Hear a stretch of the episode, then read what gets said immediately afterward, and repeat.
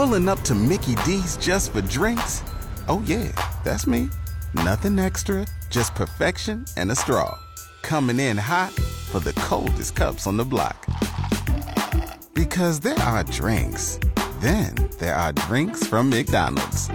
Mix things up with any size lemonade or sweet tea for $1.49. Perfect with our classic fries. Price and participation may vary, cannot be combined with any other offer. Ba da ba ba ba. Welcome to Portland's Afternoon News here on FM News 101 KXL. I'm Tim Lance. At our top story this hour, Martin Luther King Jr.'s memory honored today by the Skanner newspaper with its 36th annual event. KXL's Rosemary Reynolds says a familiar name in the news was put in the spotlight. Most of us would remember Teressa Raiford as the woman behind Don't Shoot Portland. She was given the Frontline Soldier for the Drum Major for Justice Award. Every time I would speak to my grandparents about, you know, our opportunities and racism and discrimination, things like that, they'd say, baby, this is what you need to understand. If you see something that's wrong in the world, it's up to you to do something about it. You don't wait for somebody to tell you what to do. You always do what is right.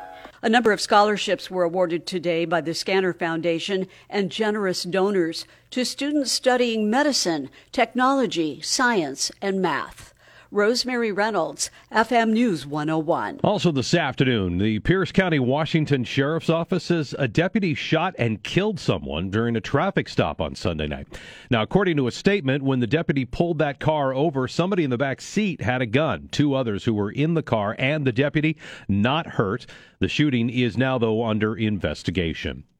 Scientists are looking at what they say is powerful evidence for how fast Omicron is spreading in Oregon. KXL's Annette Newell has more. Oregon researchers are tracking COVID and its variants, including Omicron, in wastewater from 40 plants across the state. As can be expected, the virus concentrations in wastewater across the state have been rising with the spread of Omicron. And Omicron picked up fast. We first detected Omicron in wastewater in mid December, and it was initially in about 16 communities. And by the end of December, December, it's, it's up to 22 communities. That's Oregon State University Associate Professor of Environmental Engineering Tyler Radniecki explaining what this kind of surveillance reveals about the variant's rapid spread in Oregon. Omicron was the dominant strain in, in just a handful of communities, but it keeps growing each week as we continue the sequence. He expects the trend will continue. Annette Newell, FM News 101. A man is wanted for three armed robberies in Clackamas County that happened on Saturday night. The suspect walked up to the window of two coffee stands in Oregon City, showed a gun to baristas, and demanded cash. Police say he robbed a third coffee shop in Mulino that same night. The suspect was wearing a motorcycle helmet, but his picture is posted at KXL.com. Police also say a vehicle going the wrong way on Interstate 5 in southwest Portland hit a semi truck head on, and that shut down the freeway northbound near Terwilliger for several hours this morning. Two people pinned inside the wreckage were eventually taken to the hospital. Their vehicle was headed southbound in the northbound lanes for about three miles before the collision with the semi, and investigators say alcohol may have been involved. It's 406 now on FM News 101 KXL. The state of Oregon is entering into a new era in Salem. KXL's Brett Reckamp reports on the changing of the guard for the most powerful lawmaker in the House. For nearly a decade, the person with the gavel in the State House has been Tina Kotek. She's running for governor and gave up her seat. So Dr. Jim Moore from Pacific University says things are changing. Yeah, yesterday the Democrats uh, voted in their caucus a secret vote that Dan Rayfield from Corvallis would be their nominee to be Speaker of the House. Dan Rayfield has headed up the Ways and Means Committee, the main budget writing committee, for the last several years. So he's really versed in how the legislature works. Dr. Moore says Rayfield from District 16 in Corvallis is considered a progressive, but is trusted by many Republicans for being more of a fiscal conservative. After a short legislative session in February, Jim says this time next year, Oregon will have a whole new legislative map, and that's when we'll find out a lot about our new speaker. Brett Reckamp, FM News 101. Researchers say this past weekend's tsunami warning on the Oregon coast caused some confusion and frustration for them. KXL's John Eric Smith explains. Because it was caused by a volcanic eruption and not an earthquake, there was no magnitude to report. So when the U.S. Tsunami Warning System issued the alert, it included the number 0.1. But Oregon Live reports that number was confusing to a lot of local researchers who know there's no way a 0.1 quake could cause a tsunami. The uniqueness of the volcanic tsunami also left officials unsure of how long it would last and how quickly it would arrive. One thing researchers are saying the crowds of onlookers reported at the Oregon coast on Saturday means too many people ignored the warning. John Eric Smith, FM News 101. I'm Tim Lance. This is Portland's afternoon news, and right now it's 410 on FM News 101 KXL. Coming up at 416, a controversial call in an NFL playoff game over the weekend. The result of the play, touchdown. Touchdown! And you're going to hear why that call will likely cost an officiating crew a chance to keep working in the NFL postseason. Then it's the five things you need to know today at 419. What the family of MLK wants to see happen in honor of the civil rights leader. That comes in at number one on the list. Stay connected to Portland's afternoon news here on FM News 101 KXL.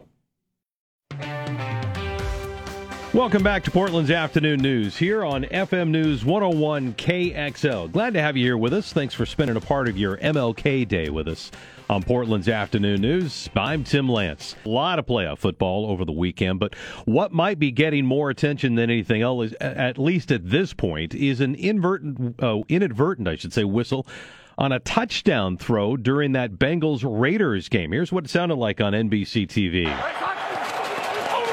Five in the pattern, Burrow. Tries to keep it alive, scrambles.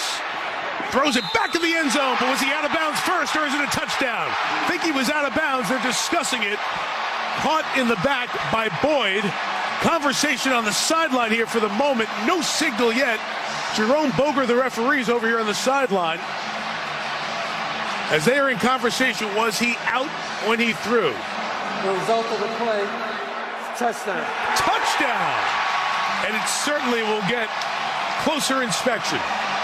All right, so you can bet Raiders fans still aren't happy with that call and think the play probably shouldn't have counted because the whistle was blown early. Referee Jerome Boger, who you heard there in that clip, uh, and the entire officiating crew actually huddled up and wrongly decided that the whistle was blown after the catch had been made in the end zone. Wasn't the case. It was pretty clear, too, when you looked at the video. And since officials are advanced to future playoff games based on how the league rates their performance, it's looking like that crew will not be working any more playoff games uh, this season, and they certainly aren't going to be considered for the Super Bowl. Time now for the five things you need to know today. Brought to you by Mayton Real Estate. Luxury service, exceptional results. Mayton Real Estate. Number five. Stamp collectors are getting a preview of the new releases for 2022 from the United States Postal Service today. Seven stamps were unveiled and will be available, they say, in the coming weeks. They include images of African daisies, floral geometry, American flags on barns, and a tribute to mariachi music. Number four. If you want to take a trip to Hawaii, you likely are going to need proof of a COVID booster shot soon. The governor's office there is exploring the possibility of requiring the extra dose for anybody coming to the islands.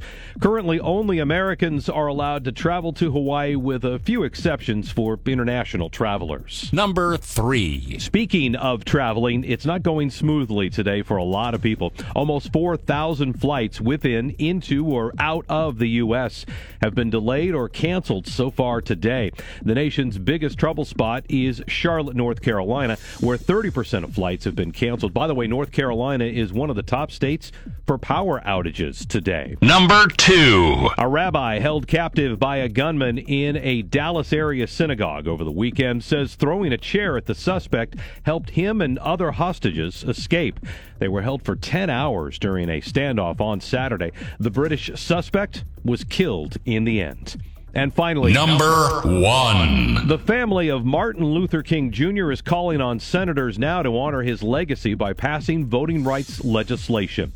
MLK's granddaughter, Yolanda Renee King, says the right to vote is under attack. That's why my family has spent this Martin Luther King Jr. weekend mobilizing to demand the president and Senate get voting rights legislation done. The 13 year old says she's seen voting rights weaken since she was born. And those are the five things that you need to know today.